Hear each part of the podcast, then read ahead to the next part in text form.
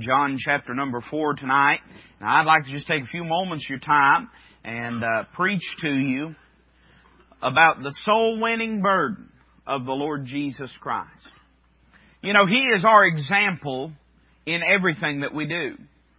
He is the one we look to to learn what we ought to be. In fact, He's the one we look to to learn who we are and who He is and who and what we ought to be. You know, I, I fear that sometimes we uh, get discouraged. We're spinning our wheels in this life, and it's because we're not looking to Him to see His example, to see His life, and to ask ourselves, how would the Lord Jesus have me to live? What is it that matters to Him? Because that is what should matter to me. You know, we live in a day of alliances, don't we? We live in a day where everybody's a part of some group. Everybody's a part of some effort. Uh, I mean, there's, you know, you've got the Association for the Preservation of Cats. You've got the Association for the Extinction of Cats. Somebody say amen to that. I'm probably part of the latter. You got, you got the Association of the Doers and the Association of the Donors, and it seems like we're going in a thousand directions. And I think at the end of the day, we ought to be busy about what the Lord was busy about. We ought to be focused on what He was focused on. Unless we're ready to call the life and ministry of the Lord Jesus Christ a waste of time, then we not, must acknowledge that anything that we do out of step with what He did would have to be a waste of time. And in John chapter 4, there's an interesting uh, parenthetical passage, if we can call it that, or, or we might just call it a parenthetical narrative towards the end of the chapter. And I want us to read it tonight. Most of us are familiar with this portion of Scripture. Uh, this is uh, the passage we like to call the woman at the well. But what I want to focus on tonight is not his interactions with her, but his interactions in her absence. In John chapter 4, and I'd like to begin reading in verse number 28. The Bible says, The woman then left her water pot and went her way into the city and saith to the men, Come see a man which told me all things that ever I did. Is not this the Christ? Then they went out of the city and came unto him. In the meanwhile his disciples prayed him, saying, Master, eat. But he said unto them, I have meat to eat that you know not of. Therefore said the disciples one to another, Hath any man brought him aught to eat? Jesus saith unto them, My meat is to do the will of him that sent me, and to finish his work. Say not ye, there are yet four months, and then cometh harvest. Behold, I say unto you, lift up your eyes and look on the fields, for they are white already to harvest. And he that reapeth receiveth wages and gathereth fruit unto life eternal, that both he that soweth and he that reapeth may rejoice together. And herein is that saying true, one soweth and another reapeth. I sent you to reap that whereon ye bestowed no labor. Other men labored, and ye are entered into their labors. Let's pray. Father, thank you for this evening. Thank you for this time. I pray now that you'd bless your word as it's preached unto your people. Father, I love you, and I ask these things in Christ's name. Amen.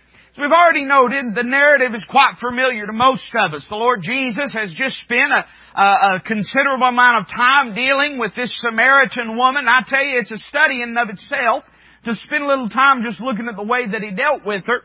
There's a lot of wisdom we can glean as we deal with sinners if we'll look at the way the Lord dealt with sinners. Because He dealt with them just right. Somebody say amen to that dealt with them exactly how they needed to be dealt with. He showed compassion. He showed concern. Uh, he showed a willingness to speak with them and to share with them. And he, uh, listen, he made promises that God had made. Now I want you to listen carefully to what I'm about to say. We don't need to make promises God didn't make. But we don't ever need to hesitate to make promises God did make. In other words, if you look at somebody and say, well, you know, God promises if you get saved, you're going to get rich and you're going, your health is always going to be good. All your relationships are going to be good. Your wife's going to turn pretty or your husband's going to lose weight. or Whatever it might be, I believe you're out of step with what the scriptures would have you do. But now if you look at somebody and you say, now I promise you if you'll accept the Lord Jesus, He'll forgive you and He'll change you. He'll save you and He'll give you a joy and He'll give you a peace I believe you're right in step with what God would have us to do. And that's what the Lord Jesus did. He promised her uh, a, well of living water and of everlasting life. And then, you know, she still didn't get it. She still wanted, uh, you know, a Savior that'd fix all of her temporal problems, and she didn't want to admit she had any spiritual problems. And that's where a lot of people are at today. They want a Jesus who's going to get them out of debt or fix their marriage, but they don't believe they're a sinner and need to be saved. And so the Lord Jesus asks her question. He says, uh, you know, or actually gives her command. He says, you know, go call your husband. Tell him to come uh, hither. And uh, she did something interesting. She she lied to him. She lied uh, by what she did not tell, because she said, "I have no husband." Now Jesus knew that that wasn't the, the complete truth. She had been married five times before, and the fellow that she was with now, she wasn't even married to, she was just living with. And isn't that how the world views sin? You know, when they, listen, when they've messed up and when they failed, rather than acknowledging they need a Savior, they just look around and pretend like they ain't a sinner anymore. That's what she did. She just simply said, well, I've tried and messed up enough times, I'm just gonna quit trying, and I'm just gonna pretend like everything's okay. And that's what she did. And of course the Lord reveals that to her and she wants to have an argument with him about theological things. And, you know, it'd do us well to remember there's no point in having a theological debate with a spiritually dead person. It's a waste of time. You may win the argument, but you won't win the person. Because let me tell you why. Because you're bound by truth.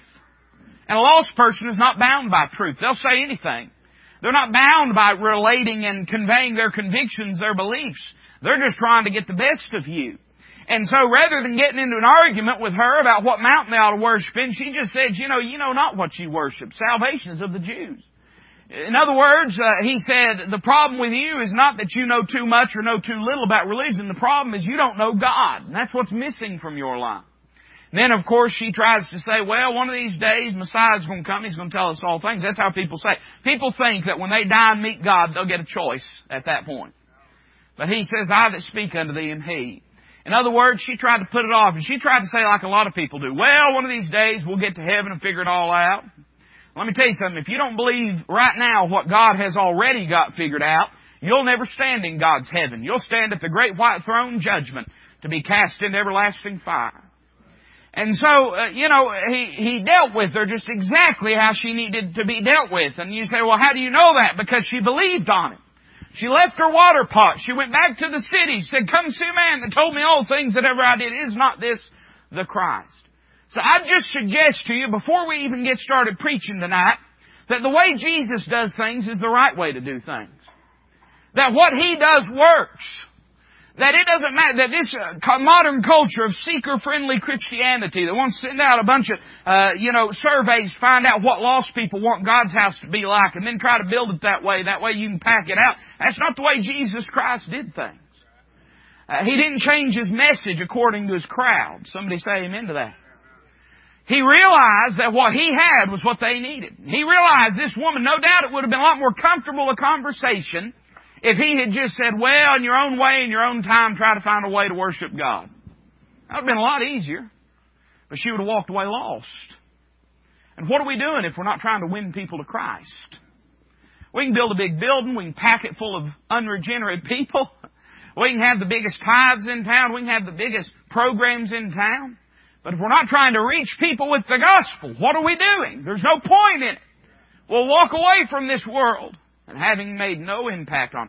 Wouldn't it be a sad thing? Listen to me. Wouldn't it be a sad thing if the footprint of Walridge Baptist Church at the judgment seat of Christ was no bigger than this two acre plot of ground that we sit on right now? How sad would that be? The Lord Jesus, as He is standing there, the woman goes into the city and the disciples come to Him and they do something very disciple-esque. Can I say it that way? They do something you'd expect them to do and they do something probably me and you would do as well. They come to him and they tell him what he ought to be worried about. They tell him where his focus needs to be. Now, uh, the Lord Jesus, not only was he God in the flesh, but he was also a grown man. Somebody say amen to that. I, have been raised in the South. And when you're raised in, in the South and when you go home, there is a perpetual argument and fight that must take place every time that you walk into mama's house. Because every time you walk into mama's house, and this is how God designs these things, it is your job to ensure that you don't eat anything on that premises. And equally so, she feels called of God to ensure that you will ingest and consume something before you leave that property. And inevitably, when I go over to mom and dad's house, now I'm 28 years old, I've got a home of my own, I've got a wife, I've got a refrigerator, it's got food in it, I got a wallet, it's got a little money in it, there's drive-throughs, restaurants everywhere. But every time I walk in, mama says, you want something to eat? And I'll say, no, I'm okay. And the next thing she'll say is a fascinating study in the psychology of a mama because you know what she then says? She then says, are you sure? Stop and think about that for a minute. Why, how would I not be sure? It ain't her belly, it's my belly. It ain't her appetite, it's my appetite. And so I'll say, no, I'm okay. And she'll say, we got biscuits. like I'm just waiting for the right. And you know what? You know how it usually ends? I'm to make a confession to you and judge me if you want to, but that is usually how it is. Mama, I'm a grown man, and if I'm hungry, I'll tell you. Well, sort of a similar interaction happened with the Lord Jesus. They come and they want to tell him what he should be worried about. Now, isn't that the way that the world and modern Christianity does? It wants to come into the local church and tell it what it needs to be worried about, where its focus needs to be. It's interesting to me that 30 years ago or so, a group of uh, church growth gurus began coming out with all these books telling old-fashioned Bible-believing churches how wrong they were in their approach. And now 30 years later, those same gurus are writing books telling us how what we're doing now isn't working. Can somebody say the word racket with me? Racket. No, the fact is this. There ain't no mysterious, super special, secret knowledge that's going to come out in the next latest, greatest, you know, chicken soup for the purpose-driven church uh, book. The fact is, there is a pattern, there is a biblical structure, there is a way, there is a plan, and God gave it to the disciples, the end of the book of Matthew, when He said, Go ye into all the world and preach the gospel to every creature. That's the plan. That's always been the plan. That's still the plan. And until the day that the Lord Jesus returns for His bride, that's going to keep on being the plan. And so they come and say, this is what you need to worry about. You need to worry about fulfilling your physical, your temporal needs. Now can I say to you tonight that it's not wrong to eat? I would have thought, Brother Al, I would have thought somebody would have took a laugh when I said that. If you don't believe me, we'll take you over and feed you later. Amen? It's not wrong to eat. But there's more important things than eating sometimes. Now, I don't believe the real truth that Christ is teaching here relates necessarily and particularly to food. But what he is saying is this, they come to him and they say, you need to stop, you need to eat. And the truth that he tries to convey is that though there is nothing wrong with the natural desire to go and to partake in food, in fact, it is necessary for our body to keep functioning. He is conveying this truth. There are more important things than the temporal and physical things that we see. There's more important things than that. You know how we know that? Because he says this, I have meat to eat that you know not of. He's saying the problem is this, you don't, you don't understand what's going on right here. That's what he was saying. He was saying, you're worried about the food I'm going to put in my belly. I'm worried about the food I'm putting into my soul and being a witness to this poor woman. I'm worried about her spiritual condition. There's more important things in this world than the next paycheck, than the next, uh, than the next uh, upgrade, than the next new car, than the next new house, than the next new whatever. There's more important things in this world than those things. And the sooner you learn that in your life, the less time you'll have wasted on things that are going to burn up anyway. He says, I have meat to eat that you know not of. And they answered how most of us probably would. This is funny. Look at verse 33. You know, the Bible's funny sometimes. I, I mean, it's humorous. There is a humor. Therefore said the disciples one to another, hath any man brought him ought to eat? You see, they still didn't understand. They couldn't get their mind unlocked from the temporal. The woman that he had just got through witnessing to had struggled with this very same thing. You know how we know that? Look back earlier in the chapter. Look what she says. Uh, it says in verse number 11, the woman saith unto him, Sir, thou hast nothing to draw with, and the well is deep. From whence then hast thou that living water? She didn't get it. she didn't get the water that he was talking about. And then down in verse 15, the woman saith unto him, Sir, give me this water that I thirst not, neither come hither to draw. She still didn't get it. Can I just say this to you? When you're wrapped up more in the things of the world than you are in the things of God, you have the same mentality the lost person has. I feel like that should have hit a little better than that. When you're wrapped up in those things, you've got the same mentality the lost person. Just living for the moment, living for the bank account, living for whatever it might be. That's the focus, that's the drive. Living like there's never going to be a judgment seat before God. That's the same mentality that they have. Isn't that interesting that the very disciples that had walked with God, the very disciples that had seen Him raise the dead, that had seen Him open blinded eyes, that had seen all these wondrous things, the very ones that spend the most time with Him, could still have that same mentality like a lost person. I tell you, it's a convicting thing when I think about us. You know, we're church going people. We're here on a Sunday night. You know why folks come on Sunday night, right? So they can sit around and talk about those that wasn't here from Sunday morning. Amen? That's why they come on Sunday night. And some of y'all, you'd be amazed what the Wednesday night crowd says about you. That's the best reason to go be faithful church is just to defend your honor. Amen. You know, you got you got to stay, you got to stand ready at all times. And You know, we're, we're a church going crowd. I understand that. We've got our, our, got our King James Bible in our hands. We've got our, our Sunday go to meeting clothes. We've got our standards. We've got the right mute. I mean, I believe we've got all those things right. Somebody say amen to that. If I didn't, we wouldn't do it. Amen? If I didn't, I wouldn't waste my time on it. I believe we've got those things right. I believe those things are right. But isn't it scary to think that we can have all those things right and still have the same mindset that the lost and dying world does?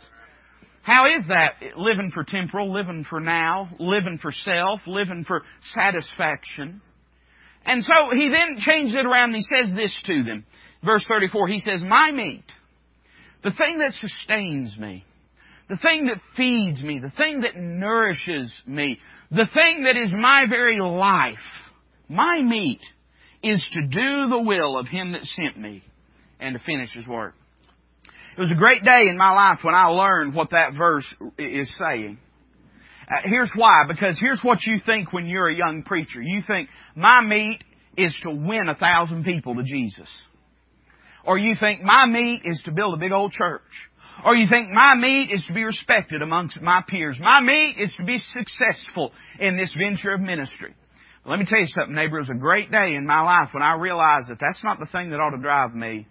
I ought to consider success if I do the will of Him that sent me and finish His work. The Lord Jesus did not say, my meat is to bear fruit. He said, my meat is to finish the work. Uh, it ought to be enough. And I know it's, I know a lot of times it's not for us. It, would be if we let it. I ought to say it this way. A lot of times, it's always enough for us, but sometimes it's not enough to us. But it ought to be enough just to simply be a part of this work that God is doing. Be a part of this work that God is doing.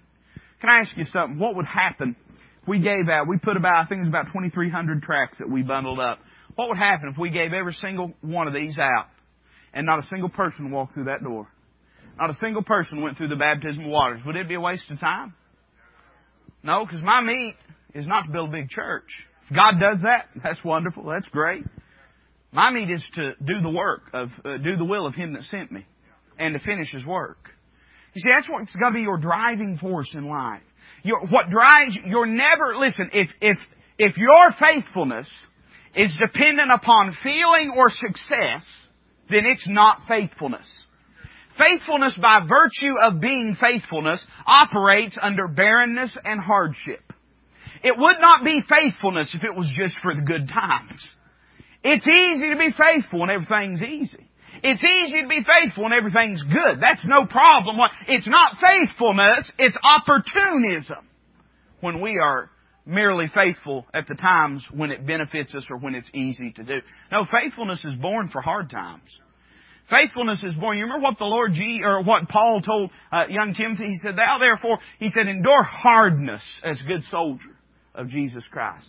Man, I've been thinking about that a lot lately. And not because things have been hard. I mean, God's been blessing. It's been good. But I've just been thinking about that verse. What does that mean? You see, we always imagine that what that means is difficulties. And certainly, there, there is a truth there. I mean, certainly, I believe that Paul had in mind some trials, some afflictions, some persecution. But can I just say to you that we live in hard days. We live in hard days. People are hard towards the gospel. People are hard towards the Word of God. There's never been a day in this country, culturally, where the Word of God has been disdained as much as it is today. Never been a time.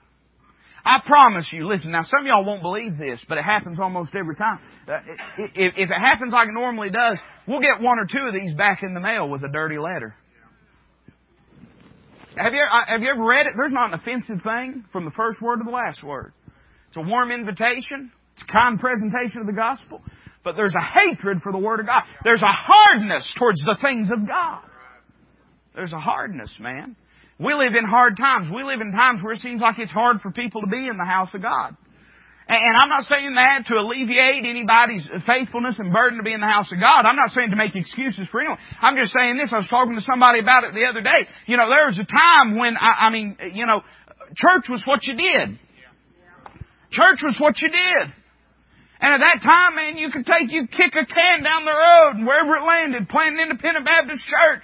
There'd be folks come in, there'd be folks build, there'd be folks stay, there'd be folks be faithful. Now we live in a day you can't let your kids get out, run in the yard. Some, some creep will come by and pick them up. So what are people doing? They got to have their kids enrolled in softball and dance and soccer and and, and, and baseball and, and all these different extracurricular activities. Guess when they like to do stuff? Somebody say Wednesday. and all of a sudden, I'm just saying, we live in hard times, and you're going to have to make some hard choices about what's a priority and what's important to you and what matters. There may be times your family don't like those choices. There may be times your kids don't like those choices. But you see, God didn't call us to do the easy things. We do the easy things anyway. He commands us to do the hard things. We're to endure hardness as a good soldier of Jesus Christ. And so as we read this passage, what does he say? He says, my meat is to do, to do, to do. My, not my meat is to talk about doing. My meat is to do. That's why a lot of folks ain't satisfied serving God, because they ain't serving God. They're just talking about serving God. They're just talking about it. They're just talking about what we ought to do, talking about what somebody else ought to be doing. You know, you ever met somebody like that? Man, I mean, if God, if God ever called anybody to be a delegator, you ever met somebody like that? They knew what everyone else needed to be doing. But here's the problem. That ain't going to satisfy you because the Lord Jesus didn't say, my meat is to talk about doing. He said, my meat is to do. My meat is to do. Listen, I, you'll never get bored serving Jesus. You may get burdened sometimes. You may get weary sometimes. There's times you might even get overwhelmed. but you won't get bored serving the Lord Jesus Christ. And so he says, my meat is to do. And then he turns their attention to something of profound importance. He, says this to them. Jesus saith unto them, My meat is to do the will of him that sent me and to finish his work. And then notice the burden that the Lord Jesus has. Now basically what he's just said is, I have a burden. That's what he's just said. He said, you're worried about feeding me. I'm worried about serving God. I've got a burden to serve God. And he explains something about what that burden is and how he got that burden. He says this, Say not ye, there are yet four months, and then cometh harvest. Behold, I say unto you, lift up your eyes and look on the fields, for they are white already to harvest. I want you to notice first off the attitude of a burden that he related. The attitude is this, we ought to serve God now while we have opportunity. He says, Say not ye, there are yet four months, and then cometh harvest. What's he saying? He's speaking about the uh, the uh, farmers that might look forward to a particular date. It's been interesting. One of the things I've learned, you know, I've started doing a little gardening, and one of the things that you learn when you start doing gardening is everybody does it different, and everybody's way is the best way. And, and, and you learn this too. There's no real hard and fast rules to it. Uh, you know, the, the, there's every year there'll be a projected last frost date. You know what I'm talking about? Last frost date. And it's like usually, I don't know, January 2nd or something. No, it's, it's later on down in, in like late March, early April. That's the last frost date. Now what would happen if we said to ourselves, those of us that garden, I can say that now, because I got a garden in the ground. I was telling them in Senior Saints on Friday morning, I said, you know, all my life, I've had to listen to old people. Every time it rains, I come in and complain about the rain. I say, I hate this rain. And I've had to listen to old people say, boy, my garden needed it. So this year, for the first time in my life, if you complain about rain around me, I'm going to look you square in the eye because I've earned it. And I'm going to say, boy, my garden needs it. So I've had to listen to that my whole, my whole life. What would be, what would happen? Listen, if we went out and we said, well, the, the projected last frost date is over, let's go ahead and put our plants in the ground. And there's the meteorologist saying, there's a good chance for frost here in a few days. But you say, but it don't matter, it's supposed to happen this way. And you go ahead in bullheadedness and do it anyway. Chances are you're going to wind up killing a lot of those plants. In other words, what he's saying is this. You have to work and labor according to the opportunity that you have, and you have to do it now because you may not get tomorrow. You may not get tomorrow. Say not there yet four months. You know, that's what we have tendency to do. You know, we, we think that we're going to have, uh, we say, well, next year I'm going to get busy serving God. How do you even know you're going to have a next year? I, let me tell you something you are going to have. You are going to have an appointment at the judgment seat of Christ. It is appointed unto man wants to die, and after this the judgment. That is going to happen. You don't have to wonder or worry if that's ever going That is going to happen. What you don't know if you'll have is the next six months you're planning on procrastinating and getting serious about serving God. Or the next year that you're going to put off getting serious about serving God. People with a burden, they don't put it off. If they've got a burden, then they go ahead and they get busy. If you, uh, the, I've got a pet peeve, okay? And some of y'all know this about me, some of y'all may not. If you don't, let me share it with you. People inevitably want to do this when you're a pastor. They want to come up to you right before you go to preach and they want to say, Preacher, I need to talk to you after church. It's really important. Praying for you. And they want to walk away. Now let me tell you something. Now this is the honest truth. I've had people come up to me and I've had them say, Preacher, I need to talk to you after church. It's really important. And I say, okay. I get up in the pulpit and that thing's floating around in my mind. I'm thinking they're gone. I know they're gone. I know how this goes. And I come to them, you know, I get done preaching, I throw the sweat off me, I run down. All right, what's going on? They say, I'm having surgery next week, so I ain't going to be here Sunday night. Now, don't get me wrong, I, I, I want to know, but there's a way to share it, you know? And man, I'm serious about this. I've had people come up and say this. I've had people come up and say, Preacher, it's not a big deal. Can I, can I get with you after the service? Just take a second time. It's not a big deal. And come to them after the service and they say, Listen, we're leaving. We're going to find a different church. So just want to let you know. I'm serious. I've had people say that. I've had people approach it that way. And that's a pet peeve of mine. You know why? I want to know. I don't like to not know because I know it may affect me. I know it may affect others. And I'm not a patient person. I, I need to be more patient. But I, it, it bothers me. Could I say this? It burdens me knowing something might be about to happen. You see, when you get a burden, you won't put it off. And if you're putting off serving God, don't act like you've got a burden. Because you don't. A real burden doesn't say there's four months. A real burden doesn't say next year I'm going to get busy. A, a, real burden doesn't say when this happens, when that happens, when this. A real burden says I may not have ten more days. I better get busy serving God right now.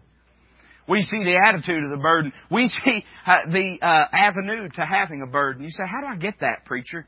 How do I do that? How do I become that way? That's what some of y'all are thinking, no doubt. Some of y'all are sitting here and you're thinking, boy, I envy that. I want to be that way. How do I get that way? You know, I wish my life. Let me tell you, this is how. Lift up your eyes and look on the fields. That's how. You see, the eye gate is always the avenue through which the burden travels. You know, listen, you know what Jeremiah said in the book of Lamentations? He said, Mine eye affecteth mine heart part of the problem is this.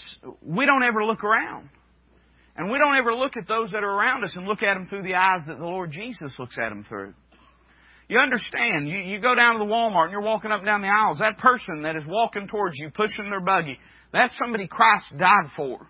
And you don't know who that person is, but He knows the very number of hairs on their head. And when He was on the cross, they were on His mind and you look at them and you don't know, you don't know what's going to happen with them. You're going to pass them in the store, they're going to go past you. You may not ever see them again in your life. But Jesus loves them. Jesus knows the time is ticking, the, the, the grains of sand are falling. And that those people all around us, what does the Bible say? You know, the Bible's a statistical book. Now, you can get in the ditch, you can take this too far and get in the ditch, But if we were, if we were to look at the parable of the sower and the seed and use it as just a, a basic, loose standard for how people respond to the Word of God, then you could say this, that out of four different groups, only one of them actually responded to the Word of God in the right and appropriate way. Now I understand you got to be careful with that. You you get people that they got their integers, you know, uh, tipped over their denominators, and they're way down in China trying to dig their way out of their study Bible. I know you can get too deep. I understand that. But I think it's just a basic principle, and I think it's probably worse than this. Somebody say amen. I think it's worse than this statistic. That's my opinion. That if you were just to say 75% of the people walking up and down these streets don't know the Lord Jesus Christ. You say, well, preacher, you don't know that. You're right. It's probably more like 85, 90, or 95. Broad is the way that leadeth to destruction and few and, and, and many there be that go therein. Narrow, straight is the way that leads unto life everlasting. And few there be that find it. And I think many still means many, and I still think few means few. And I think we better get it through our head. Because these people are dying without Christ. But as Christians, we like to bury our head in the sand.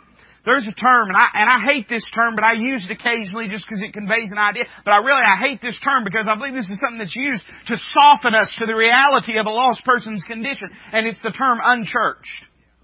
Unchurched. I, and I've used it before if I'm trying to describe a particular people group that, that may be saved but not in church. But, but I think part of the design behind that language is to soften the reality. Let me tell you something. It's not those that are churched and those that are unchurched. You grow up around here to be church don't mean something positive. Somebody say amen to that. It means something altogether. Nick, it's not those church and those unchurched. It's those that are lost and those that are saved. Those that are saved are on their way to heaven and those that are lost are on their way to hell. That's the reality. We just have to open our eyes and look around. And we have to we have to face reality. Let me tell you one of the things I love to hear. We got a uh, we got a, a church member and, and and I and I want to be cautious. I want these things to get recorded, put it on the internet. Most of you'll know who I mean when I when I say this. We've got a, a church member praying for a loved one, and she's been praying for this loved one for a long time. And one of the things that I appreciate about this church member, and, and a lot of times in seniors meeting or wherever it might be, she'll, she'll say, "Pray for so and so." They're lost. They're lost. Not just they're wayward. Not just they're out of church. Now listen, if, if, if all the person you're praying for is, is out of church, if they're not lost, then don't lie about it. But if they're lost, then call it what it is because they're lost. They need to be saved. I believe God honors that kind of honesty. I believe God honors that, and I, I believe that for us to really pray right, we've got to get that honest. Oh, that's part of the reason we don't have a burden. We don't want a burden. We do everything we can looking away from the reality of it to keep from getting a burden because it troubles us and it disturbs us to really think about the fact that as we walk up and down these streets, the people that are passing us are on their way to hell. A, a real literal hell with real literal fire where their smoke will ascend forever and ever and their torments will never end. One of these days they're going to be there. And you say, well, what could change that? You and me. That's what could change that we'd share the gospel. You know, that's the only difference between us and them. Somebody told us and we believed and we trusted. We're no different than them. I understand we're justified. I understand we're born again. I understand we're indwelt by the Spirit of God. But when we really get down to brass tacks, why are we here and why are they there? Because somebody shared the gospel with us and we believed and we're saved. And some of them haven't had that benefit. And, and it's, and it's upon us. It's upon us. It's upon us to do the work we see the avenue of a burden, we got to get our head out of the sand. We got to start looking at this world through the eyes of Christ and seeing that people are lost on their way to hell. Then I want you to notice the awareness. He says this, they're white already to harvest. Now you know this, you've probably heard this message preached a hundred times. But you know this is true. You know that by the time it's white, it's already dying. Just waiting to fall off the stalk. Just waiting to fall. That's why when we talk about those, those amber waves of grain, it's not those, you know, white waves of grain. It's those amber waves. Cause, cause wheat, when it's healthy and when it's growing, it's not white. Uh, it's white when it's dying. And that's the picture. That's the awareness we need to have. That's the reality that we need to appropriate is not that, well, one of these days they'll get to heaven and St. Peter will walk them those big scales and they'll weigh their, their good works against their bad works and they'll weigh their baptisms versus their blasphemies and, and it'll somehow balance out and come out in the wash. No, they're right now dead in their trespasses and sins. They've already died their uh, spiritual death Now they're just waiting to die their physical death. One of these days, the Lord or uh, the, John told it, talked about it in Revelation chapter 20 when he talked about the, the great white throne judgment, said they'd be cast in the lake of fire and said this is the second death. The second death. The second death. They're already spiritually dead. One of these days they're going to physically die. Then after that, physical death, if they, if they've not received Jesus Christ, there'll be a second death. They'll be cast into the lake of fire. That's the reality. That's, listen, that's more real than, than most of the things that we, that we populate our mind with. That's more real than the soap operas we watch. It's more real than the movies that we watch. It's a real, literal devil's hell and they're on their way there. Now when you get serious about that, you'll get a burden.